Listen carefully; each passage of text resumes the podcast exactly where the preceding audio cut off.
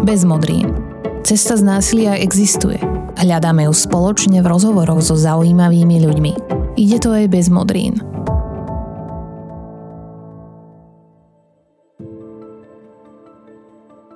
Pacienti neumierajú preto, že ambulancia záchrannej služby príde niekam za 10, 12, 15 minút. Tí pacienti umierajú preto, že za tú dobu s nimi nie je nič kompetentne robené.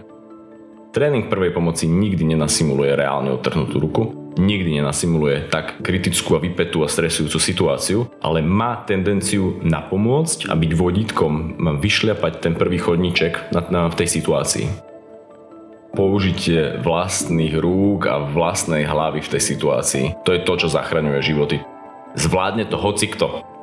My, my sme o tom presvedčení, my to vieme, my tým žijeme. Dokážu byť v správny čas na správnom mieste a zachraňujú tak životy. Ako sa naučiť zvládať stres v hraničných situáciách a rozhodovať s rozvahou? A ako zachraňovať životy druhých a nezabudnúť pritom na ten vlastný?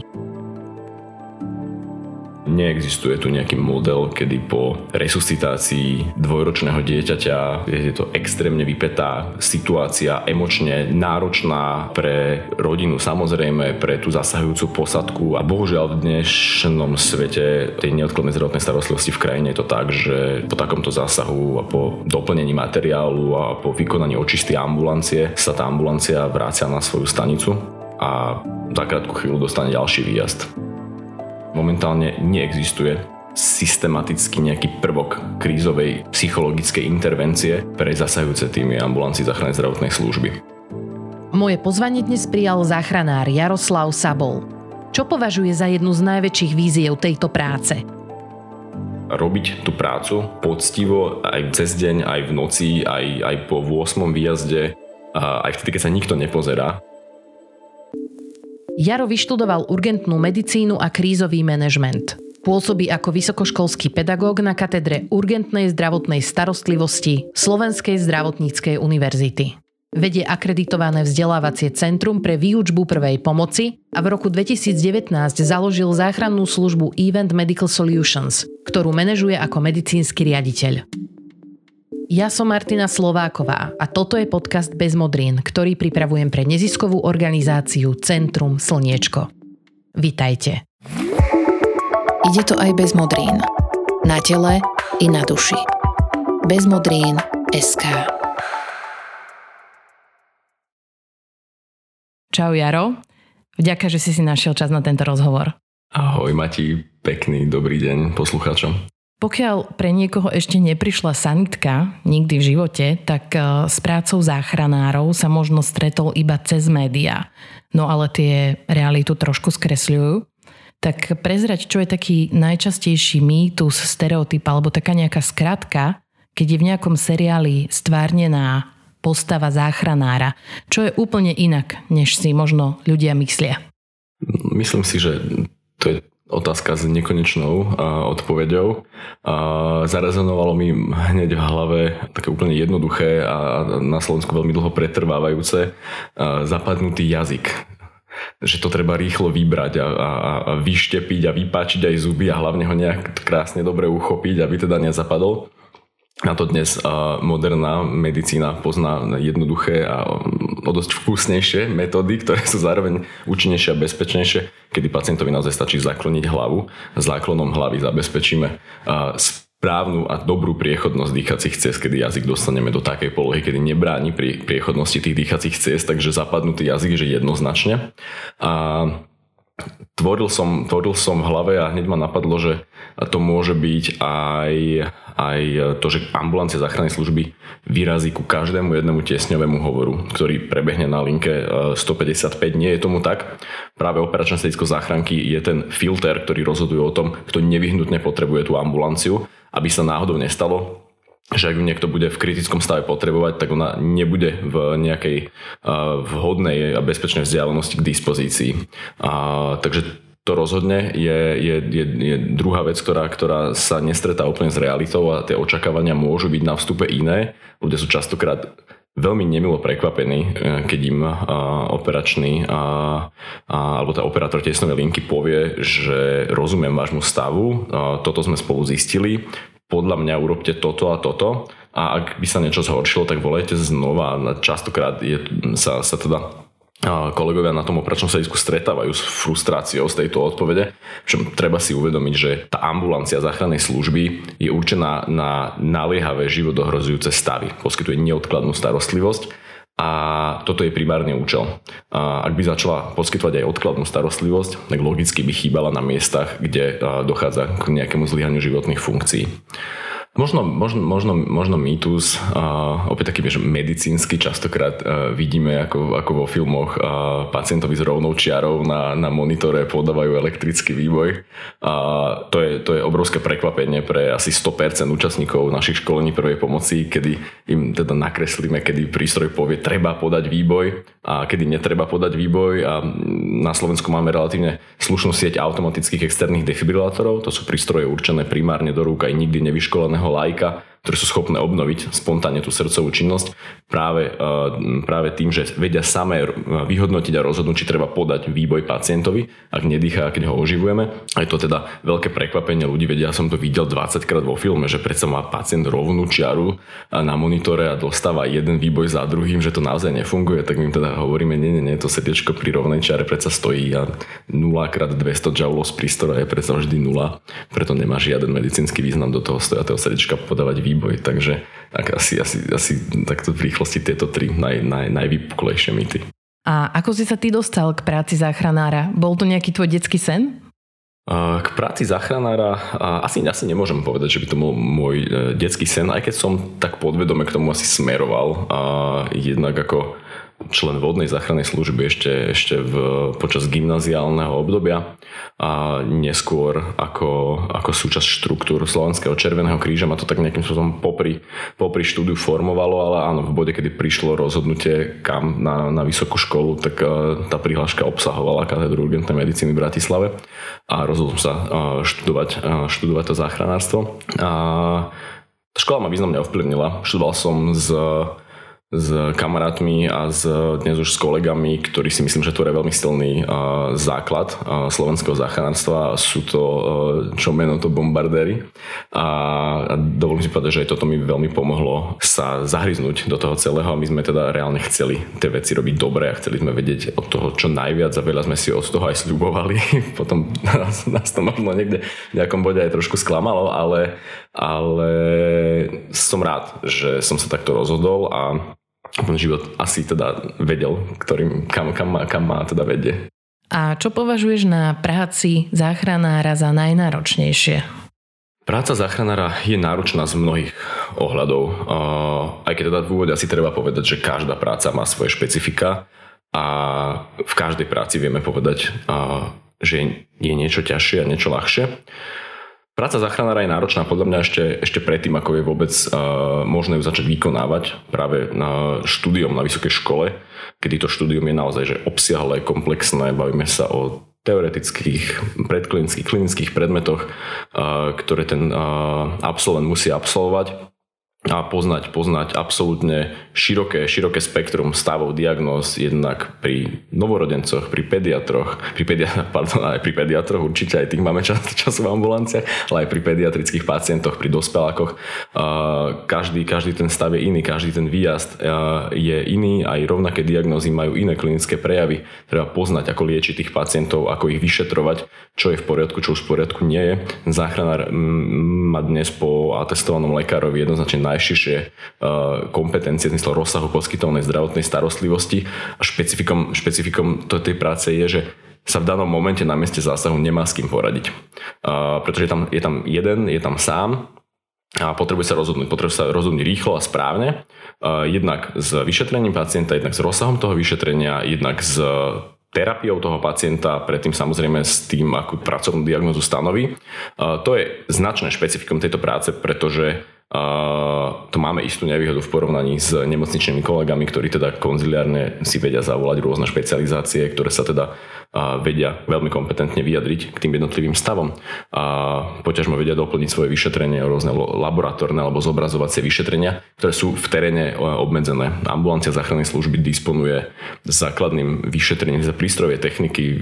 Vieme vám zmerať krvný tlak, srdcovú frekvenciu, kvalitu dýchania, hladinu cukru v krvi, teda glykémiu, vieme vám vyšetriť EKG, telesnú teplotu, vieme samozrejme fyzikálne vyšetriť, to je teda vyšetrenie posluchom, pohmatom a teda to, to také poctivé, klasické vyšetrenie, ktoré častokrát absolútne postačuje na stanovenie správnej diagnózy. A, takže tá práca je stresujúca, je, je náročná a ja som osobne vnímal veľmi náročné aj to, aj to, aj to štúdium, teda prípravu na to, na to povolanie. A dnes po pár rokoch vyhodnocujem aj to, že je rovnako náročné zostať poctivo pracovať.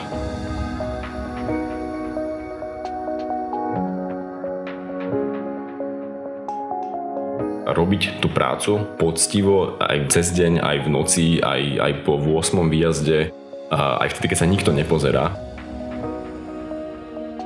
mnoho mojich kolegov, a myslím si, že mňa nevynímajúc, atakuje problém s vyhorením, problém s tým, že teda tie rezervy aj psychické, aj fyzické môžu byť na nejakom limite. A toto všetko, toto všetko iba umocňuje aj ten stav, v ktorom sa slovenské zdravotníctvo momentálne nachádza.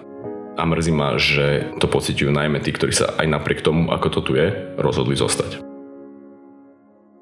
Mňa vždy tá téma takej dlhodobej udržateľnosti zaujíma a nie len z hľadiska, v ktorom je tak často možno skloňovaná, že z hľadiska nejakej ekológie, klímy a tak ďalej bavíme sa o nejakých dlhodobo udržateľných riešeniach, ale ja to veľmi vnímam aj práve zotrvať verný tomu povolaniu, tak ako si ty povedal, a vnímam to tak, či už aj vo svojej práci a naprieč rôznymi, že naozaj to je taká, taká dlhodobá celoživotná výzva, ako zostať stále verný tomu, čo ťa možno na začiatku motivuje, prečo do niečoho ide, že navzdory nejakým prekážkam v tom stále dokážeš vidieť tú pointu, pre ktorú to jednak robíš, ale na druhú stranu si udržíš aj nejakú tú kvalitu toho, akým to chceš realizovať.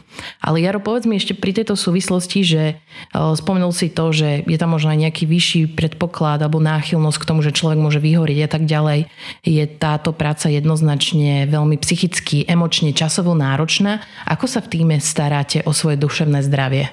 Uh, áno, nesporne je to náročné z každého uhla pohľadu. A naprostá väčšina kritických stavov alebo ťažko zvládateľných a možno už nezvládnutelných stavov a si myslím, že je rozoberaná vnútri posadky, vnútri zásahovej skupiny tej ambulancie, kedy cestou z toho zásahu tie veci kolegovia rozoberajú a teda analýzujú svoj postup, analýzujú možno čo, čo by sa ešte dalo niekde vymyslieť, že toto je jedna forma také, takého toho ventilu, nenechávať si to pre seba, ale komunikovať s ľuďmi, ktorí ťa vedia pochopiť, ktorí rozumejú tomu, čo robíš, rozumejú tomu, ako sa cítiš. Je pravda, a to teda aj otvorene priznávam, že momentálne neexistuje systematicky nejaký prvok krízovej psychologickej intervencie pre zasahujúce týmy ambulancii záchrannej zdravotnej služby. Neexistuje tu nejaký model, kedy po resuscitácii dvojročného dieťaťa napríklad je to extrémne vypetá situácia, emočne náročná pre rodinu samozrejme, pre tú zasahujúcu posadku aj bez ohľadu na, na jej zloženie.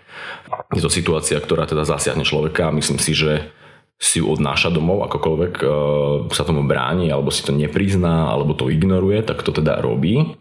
A, a bohužiaľ v dnešnom svete uh, toho, tej neodkladnej zdravotnej starostlivosti v krajine je to tak, že po takomto zásahu a po doplnení materiálu a po vykonaní očisty ambulancie sa tá ambulancia vrácia na svoju stanicu a za krátku chvíľu dostane ďalší výjazd.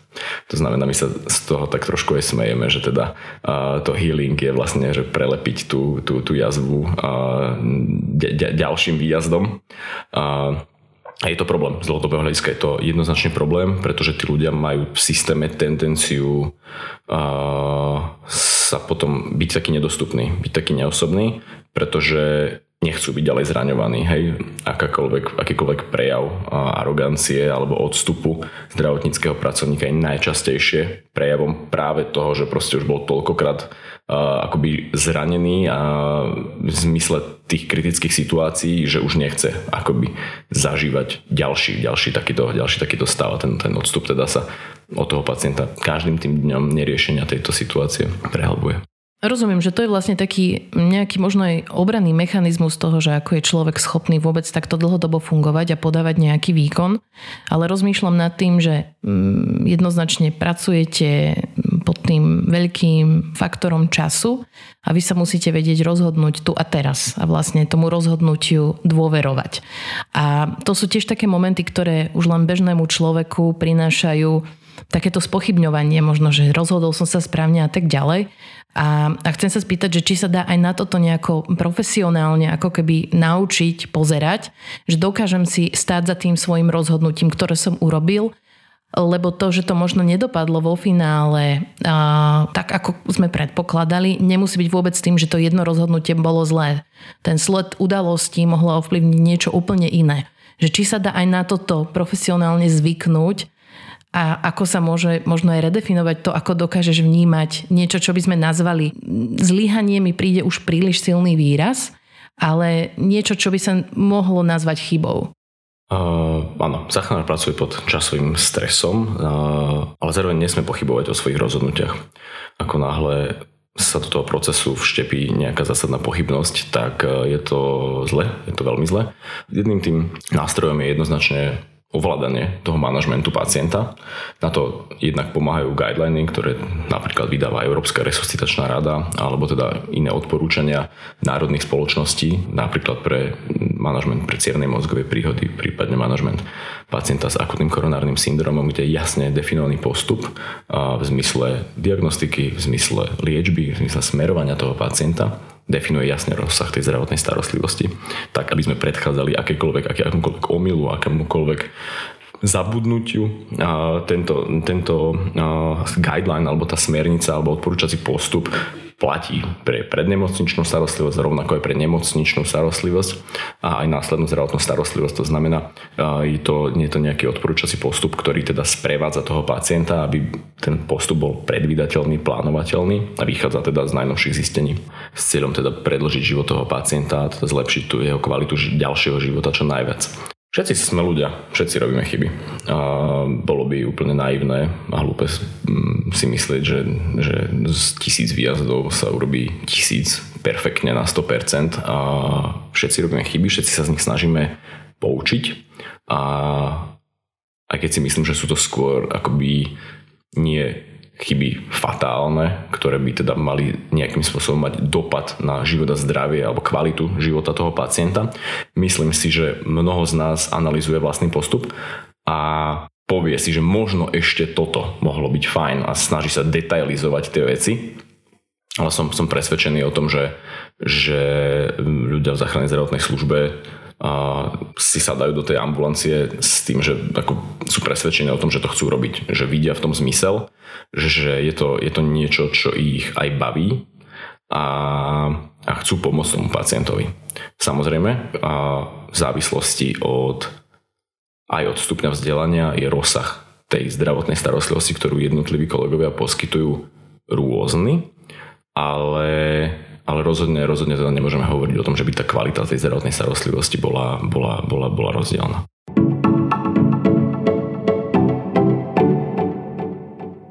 Jaro, ty sa spolu so svojím tímom venuješ aj kurzom prvej pomoci. Mm, ako sú na tom Slováci so znalosťami v oblasti poskytovania prvej pomoci? Školné prvej pomoci sme začali robiť asi v roku 2019 ako akreditované pracovisko na základe rozhodnutia ministerstva. A videli sme za tým obrovský potenciál v zmysle dovzdelať značnú časť populácie v krajine a doteraz tlačíme na, na tvorbu školských vzdelávacích programov na základných školách, aby teda tá základná škola disponovala predmetom prvá pomoc, aby sme to učili deti, aby sme považovali tieto veci za úplne bežné a banálne vedomosti, úplne dôležité skily ako vodický preukaz a, a resuscitácia komunikácia. Myslím si, že sú to, sú to veci, bez ktorých sa nikto nepohne v dnešnej dobe. Slováci na tom nie sú zle. Samozrejme, vždy je, vždy je čo zlepšovať, ale s ľuďmi, s ktorými sa ja stretávam na tých školeniach a je, hovoríme o tisícoch tých ľudí za, za tie posledné roky, stretávam motivovaných, šikovných ľudí rôznych vekových kategórií, ktorí už majú nejakú praktickú skúsenosť s, s neodkladnou prvou pomocou a oni tak akoby pochopili, ako boli v danej kritickej situácii použiteľní alebo nepoužiteľní a našli tie svoje mantinely niektorí si povedali, OK, že zvládol som to, ale ja chcem vedieť o tom viacej. A potom sú to príbehy, ktoré nie sú úplne šťastné a, a, vznejú asi, asi tak, že prestal mi dýchať kolega, kamarát, manžel, manželka a ja som vlastne zistil alebo zistila, že som v tej situácii nepoužiteľný. Uh, život mu to už nevráti, ale nechcem opakovať túto chybu, preto tu som. To je vážne, zásadné rozhodnutie, nájsť si odvahu a čas sa posadiť na to školenie prvej pomoci a akoby absolvovať tú nepríjemnú situáciu tak nejak odznova. Školenia jednoznačne robíme cieľom, aby tí ľudia prakticky zvládli ten manažment tej prvej pomoci. Školenie prvej pomoci musí byť praktický nácvik, prirovnal by som to k praktickým cvičeniam na vysokej škole, kde tie veci treba 10-20 krát skúšať Nesmie to byť teoreticky ladená prednáška alebo sústavný monológ inštruktora, lebo by, ja, by som to, ja by som to vyhrotil až do situácie, že potom sme následne spolu zodpovední za nepoužiteľnosť toho lajka v tej kritickej situácii, ktorá sa mu teda môže, môže udiať. Takže vnímam obrovský priestor na zlepšenie, ale zároveň v posledných rokoch vnímam aj to, že o prvú pomoc, o skily, ako zachrániť život pacienta, ako zachrániť život svojmu dieťaťu, svojej manželke, manželovi, rodičovi, uh, je čím ďalej tým väčší záujem. Nie je to už iba povinné školenie prvej pomoci, že HRista alebo bezpečák si hodí prezenčku do šuflíka má vybavené, ale je to bežná a pevná súčasť team buildingov, uh, rôznych večierkov, rôznych firemných stretnutí, ale aj firemných kongresov a podobne. Situácia, keď ide o život, je veľká emočná záťaž, je to vypetie, stres a človeku to môže zablokovať takéto racionálne uvažovanie. Čo sú také základné pravidlá, ktoré by sme si možno aj všetci mohli osvojiť, aby sme nepodľahli panike, keď už taká situácia nastane a dokázali sme eh, včas a účinne pomôcť? Ja si myslím, že základným predpokladom úspechu v takej situácii je absolvovaný tréning prvej pomoci. Nikto z nás si bez vodičaku, alebo málo kto z nás si bez vodičaku sadne za volant a tvári sa, že je to v poriadku. Rovnako by sme mali predsa pristupovať aj k tomu, keď niekto nedýcha, alebo sa dusí, alebo sa topil, alebo má otrhnutú ruku. To, čo nám bezprostredne, alebo to, čo človeku bezprostredne pomôže zvládnuť tú situáciu, je predchádzajúca skúsenosť. Tréning prvej pomoci nikdy nenasimuluje reálne otrhnutú ruku, nikdy nenasimuluje tak kritickú a vypetú a stresujúcu situáciu, ale má tendenciu napomôcť a byť vodítkom, vyšliapať ten prvý chodníček na, na, v tej situácii. Takže jednoznačne je to praktický, zrozumiteľný a jednoduchý tréning prvej pomoci ako návod na použitie vlastných rúk a vlastnej hlavy v tej situácii. To je to, čo zachraňuje životy. To je to, čo odovzdá tú kľúčovú informáciu, to key message na tom školení, že Zvládne to hocikto, zvládne to piatok na základnej škole, zvládne to 80-ročná pani, eh, lebo to tak proste je. My, my sme o tom presvedčení, my to vieme, my tým žijeme, eh, takže preto sa to snažíme posúvať ďalej. To je to, čo bezprostredne zachraňuje životy ľudí a, a tak ich akoby citlivuje pre túto tému. Neprekročím svojho suseda na medzi poschodí, pretože aj keď sa tacká a ťahá mu z úst alkohol a nadáva mi, to ešte neznamená, že je opitý. Hej, ak to takto vyhodnotím, tak je to iba prejavom mojej nevedomosti tej témy. No a ak by sme sa teda bavili o nejakých konkrétnych situáciách, tak v rámci akéhokoľvek prvotného zhodnotenia pacienta je absolútnou prioritou, a to je taký nultý bod toho nášho prvotného vyšetrenia pacienta, to je teda naša vlastná bezpečnosť, alebo vlastná bezpečnosť toho lajka. Docent Dobiaž v nejakej svojej publikácii mal taký dôvetok, že mŕtvý záchranár je zlý záchranár. Samozrejme tak nadnesene nepovedané, to veľmi krásne vieme preniesť aj do tej roviny uh, laického sveta, že v prvom rade z tej situácie musí výjsť živý a zdravý ten svedok, ten volajúci, ten človek, ktorý to teda vidí a rieši. Až potom ten pacient, až potom nejaký majetok a, a, a tie ostatné veci. No a zranený človek, ktorý je v šoku, môže na pomoc alebo na cudzieho človeka reagovať rôzne. Čo robíte vtedy, ak, ak zranený odmieta vašu pomoc, hoci je zjavné, že ju potrebuje? Máte na to nejaké štandardy alebo možno nejaký etický kódex? Je veľmi dôležité pristupovať k tej situácii aj z našej strany jasne a čitateľne. Je nesmierne dôležité, že kolegovia vystupujú z tej ambulancie v pracovnej uniforme, to sú jasne identifikovateľní každým, o koho ide, že sú to teda záchranári. Samozrejme sa predstaviť, vypočuť tú jeho ťažkosť, nejakým som si získať tú jeho dôveru a v ideálnom prípade ani nedospieť do situácie, kedy ten pacient akoby zvažuje alebo relativizuje alebo nebodaj odmieta ten postup toho, toho zdravotníckého profesionála na mieste. Myslím si, že nie všetkým, samozrejme nie všetkým, ale mnohým takýmto situáciám sa dá predísť efektívnou, správne cieľenou komunikáciou, takým tým manažovaním, vedením pacienta e, v tej situácii. Si ho vieme získať na svoju stranu, vie za relatívne krátku dobu pochopiť, že mu chceme pomôcť, že mu nechceme ublížiť, že jeho potreby môžu byť vypočuté a, a môžu byť riešené. Samozrejme, sú mnohí, mnohí pacienti, ktorí aj napriek enormnej a, a, a tisícpercentnej snahe posadok záchrannej služby nespolupracujú, sú agresívni, sú vulgárni, sú schopní napadnúť tých ľudí v tých, v tých ambulanciách aj fyzicky, sú schopní napadnúť aj, aj slabšiu osobu, aj ženu a nemajú s tým žiaden problém. Tých pacientov je čím ďalej tým viacej, nie len pacientov, ale aj svetkov tých situácií, o tom treba takisto hovoriť, že sa teda správame k ľuďom v zdravotníctve nie vždy primerane a vhodne, čím samozrejme nechcem povedať, že, že aj na našej strane nevznikajú chyby komunikačné, ale teda v bode, kedy pacient ohrozuje sám seba, alebo ohrozuje okolie, alebo je pod vplyvom omamnej alebo psychotropnej látky, v takom objeme, že nie je schopný rozhodovať za seba, to teda patrí rozhodne do rozhodnutia toho vedúceho záchranára tej posádky, tak mu môže byť poskytovaná zdravotná starostlivosť aj proti jeho vôli. Na to neslúži iba záchranná služba, tá nemôže pacienta nijak obmedziť na osobnej slobode, ani ho nejakým spôsobom držať na silu pod krk v sanitke. Ak teda pacient je evidentne pre seba nebezpečný, pre okolie nebezpečný, sa volá na miesto hliadka policajného zboru, vykoná sa súčinnosť toho integrovaného záchranného systému a táto hliadka policie vykoná potrebné úkony na, na zaistenie tej osoby.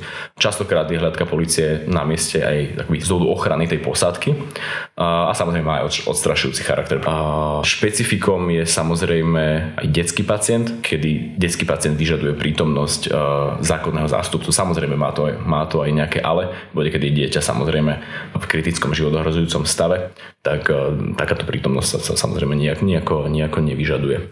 V každom prípade vieme, vieme teda e, to zo všeobecniť tak, že záchranná zdravotná služba poskytuje neodkladnú zdravotnú starostlivosť pacientom, ktorí s ňou súhlasia, ktorí teda ju potrebujú, sami si ju častokrát indikujú, dožadujú sa jej, častokrát aj neodôvodnene sa jej dožadujú.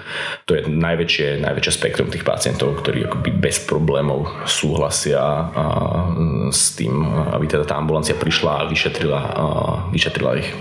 Je možno teraz len pre našich poslucháčov takú odbočku, ak počujete práve vo zvuku psy, tak je to tým, že nahrávame priamo u vás v priestoroch a teda je tu také okolie, tak len aby som to poslucháčom dovysvetlila, že čo tu máme za zvuky a kde nahrávame. Áno, nachádzame sa na, v, v sídle, v sídle našej spoločnosti, ktoré je zároveň aj stanicou, kde teda záchranári za, zahajujú výjazdy.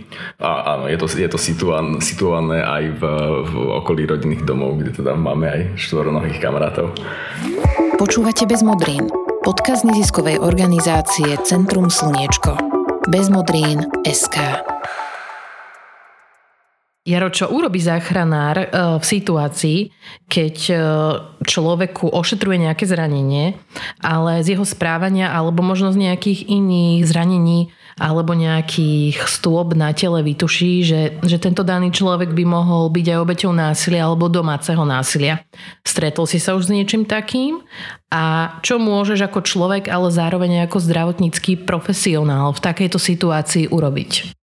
Existuje isté percento zo spektra výjazdov záchrannej služby na území celej našej krajiny, ktoré teda smerujú k násilným útokom, smerujú k napadnutiam, smerujú teda k situáciám, kde je podozrenie zo sexuálneho zneužívania a podobne. Tie posadky vstupujú na dennej báze do tých domovov a teda vstupujú do životov tých ľudí. Áno, s serióznym vyšetrením pacienta sa častokrát zistia protichodné veci, to znamená, že rodič alebo, alebo ktokoľvek udáva, že sa udialo niečo, pričom z toho nálezu je zjavné, že ak sa to udialo, tak podstatne v inom čase, alebo sa to takto predsa udiať nemohlo. Fyzika predsa platí aj v sanitke, aj mimo nej.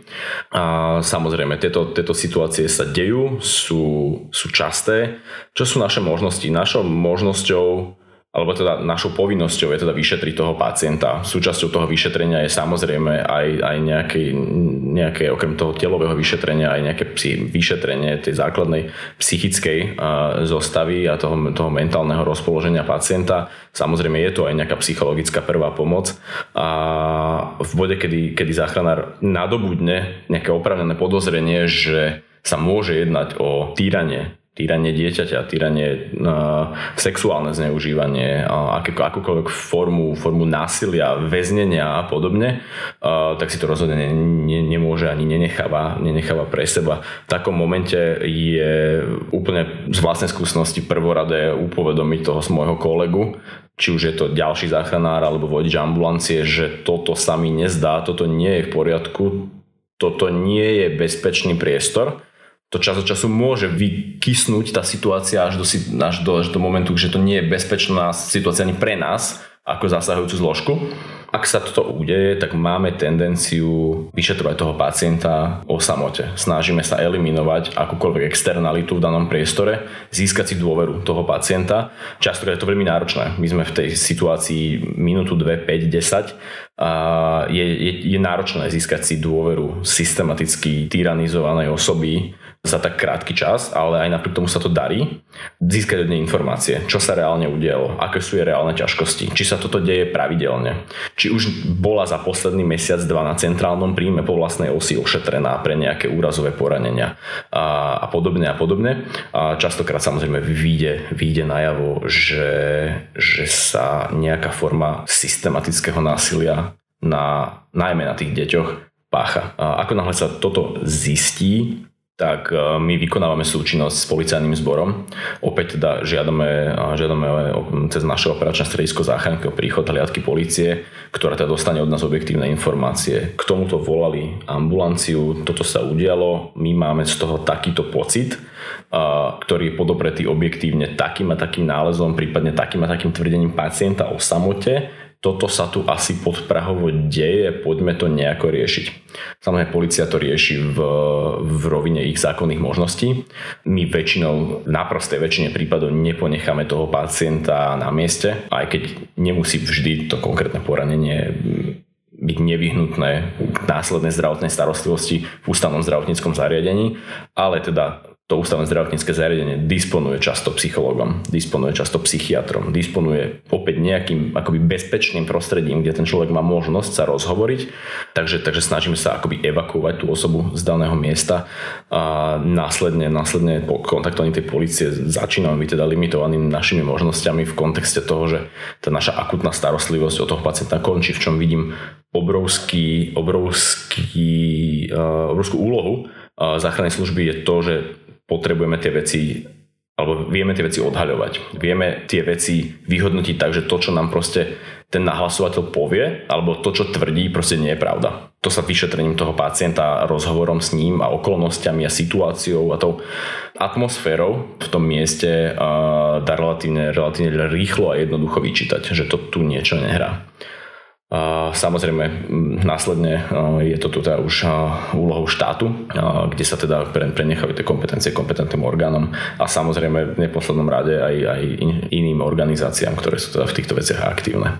Viem, že ministerstvo vnútra má týmy krízovej intervencie, ktoré sa teda používajú najmä pri hromadných nešťastiach, pri závažných dopravných nehodách, pri udalostiach s hromadným postihnutím osôb ale viem, že sa, že sa teda tieto krízové alebo krízové intervenčné týmy využívajú aj v situáciách, kedy je podozrenie z sexuálneho zneužívania alebo stýrania, stýrania osôb a podobne. Ide to aj bez modrín. Pocit z akejkoľvek práce u každého človeka ovplyvňuje aj spätná väzba, ktorú na svoju prácu dostáva. Ja predpokladám, že vám väčšina ľudí ďakuje ale stretávate sa aj s negatívnymi reakciami? Áno, máš pravdu. Naprostá väčšina spätných väzieb je pozitívna. Ľudia, ktorí si každé ráno 6.30 e, sadajú do ambulancie záchrannej služby, si robia svoju prácu dobre. A sú, to, sú to odborníci a sú to jedni z najvzdelanejších záchranárov na svete v kontexte ich rozsahu praxe a v kontexte ich stupňa vzdelania. Aj napriek tomu samozrejme nie je mesiac, kedy by teda neprišla aj nejaká negatívna spätná väzba. Niekedy určite aj oprávnená, ale na prostej väčšine prípadov e, je to teda nejaká neoprávnená kritika. Z mojej osobnej skúsenosti by som možno rád vyzdvihol také tie očakávania volajúcich na tiesňovú linku záchrannej služby na tiesňovú linku 155, kedy sa v neindikovaných situáciách dožadujú výjazdu záchrannej služby a takýto výjazd im akoby nie je umožnený, pretože si treba uvedomiť, že to operačné stredisko vyhodnocuje to, či je nevyhnutné poskytovať neodkladnú zdravotnú starostlivosť, nie to, či si ten pacient zaslúži zdravotnú starostlivosť, či potrebuje nejakú odkladnú pomoc a podobne. Na to záchranná služba neslúži. A bránime sa takýmto výjazdom najmä z toho dôvodu, že počas takej realizácie takéhoto odkladného výjazdu môže dôjsť ku kritickému stavu a my nebudeme k nemu k dispozícii. A záchranná služba je tu pre kritické stavy a takto to má byť. Jaro, moja posledná otázka bude taká osobnejšia. Ako ťa tvoja práca ovplyvňuje v súkromí? Máš nejakú profesionálnu deformáciu? Hovorí ti intuícia častejšie v nejakých situáciách, aby si bol opatrnejší, lebo vieš, čo sa môže stať? To, čo, to, čo záchranár získava, okrem odbornej spôsobilosti a, a všetkých ostatných vecí, je asi najmä tá intuícia. Tá intuícia pre vstúpiť na cudzie miesto, kde som nikdy predtým nebol, byť tam 3 sekundy a vedieť to vyhodnotiť a v naprosté väčšine prípadov to vedieť vyhodnotiť že správne a úplne. Takže to, to je to, čo nám tá práca všetkým dáva. Uh, vedieť zhodnotiť človeka od pohľadu, čím teda nejdem nás pasovať do žiadnej role polobohov, ale akoby častokrát nemáme inú možnosť a nemáme viac času, preto to je nevyhnutné akoby trénovať na každom tom, tom zásahu a vedieť tie veci z fleku, z fleku vyhodnocovať. Takže je to rozhodne, je to rozhodne tá intuícia a mal by som byť opatrnejší, opak je pravdou, veľakrát si nedávam pozor, aj napriek tomu, čo robím, to je moje a, novoročné predsavzatie, polepšiť sa, chodiť pomalšie. a, myslím si, že si postupom času uvedomujem, že, že ten život je taký relatívne krehký. Že my sme tu iba raz, že máme jeden pokus. Hej? Že proste keď čo nevidie, už akože druhý pokus nedostaneš. A že treba si to uvedomovať a že treba aj tak žiť. A treba a snažím sa tým riadiť každý deň. Robiť z tohto miesta proste lepší svet. A nie len tým, že niekomu pomôžeme na výjazde, ale aj tým, že akoby sa snažíme robiť niečo, niečo vždy, vždy navyše. Hovorí záchranár Jaroslav Sabol.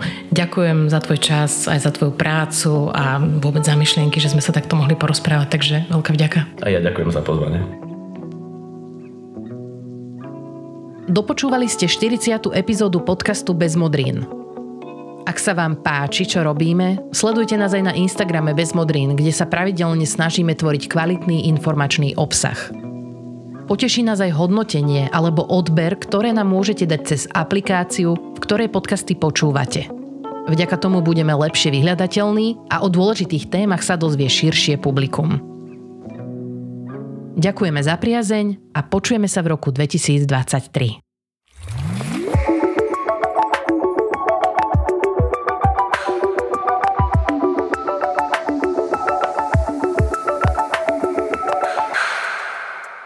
Tento projekt je realizovaný s finančnou podporou Ministerstva spravodlivosti Slovenskej republiky v rámci dotačného programu na presadzovanie, podporu a ochranu ľudských práv a slobôd a na predchádzanie všetkým formám diskriminácie, rasizmu, xenofóbie, antisemitizmu a ostatným prejavom intolerancie.